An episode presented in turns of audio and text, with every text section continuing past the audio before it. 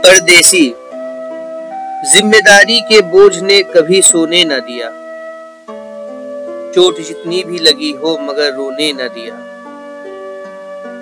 से दूर रहा मैं जिनकी हँसी के खातिर। अपना जितना भी बनाया, पर अपना होने न दिया। ज़िम्मेदारी के बोझ ने कभी सोने न दिया। चोट जितनी भी लगी हो, मगर रोने न दिया। घर से दूर रहा मैं जिनकी हँसी के खातिर अपना जितना भी बनाया पर अपना होने न दिया। सुबह की धूप न देखी, चांदनी छू न सका। गुजरा दिन भी अंधेरे में उजाला न देख सका।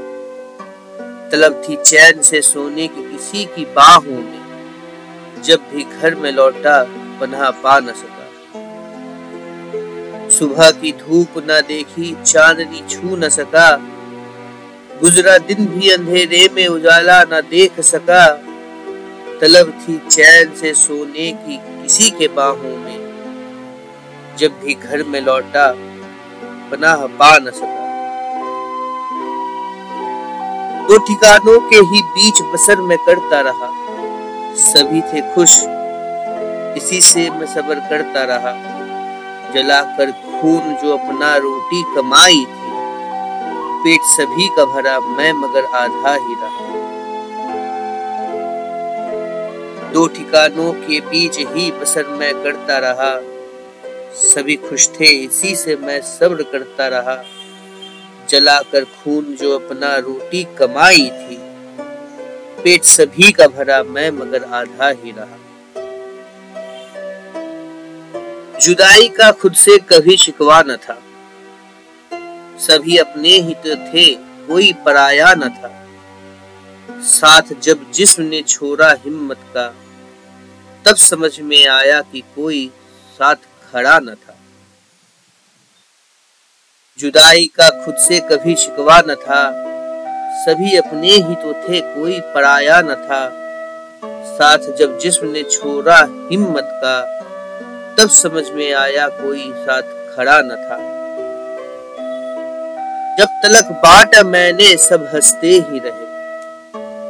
अपने हिस्से की खातिर संग बसते ही रहे।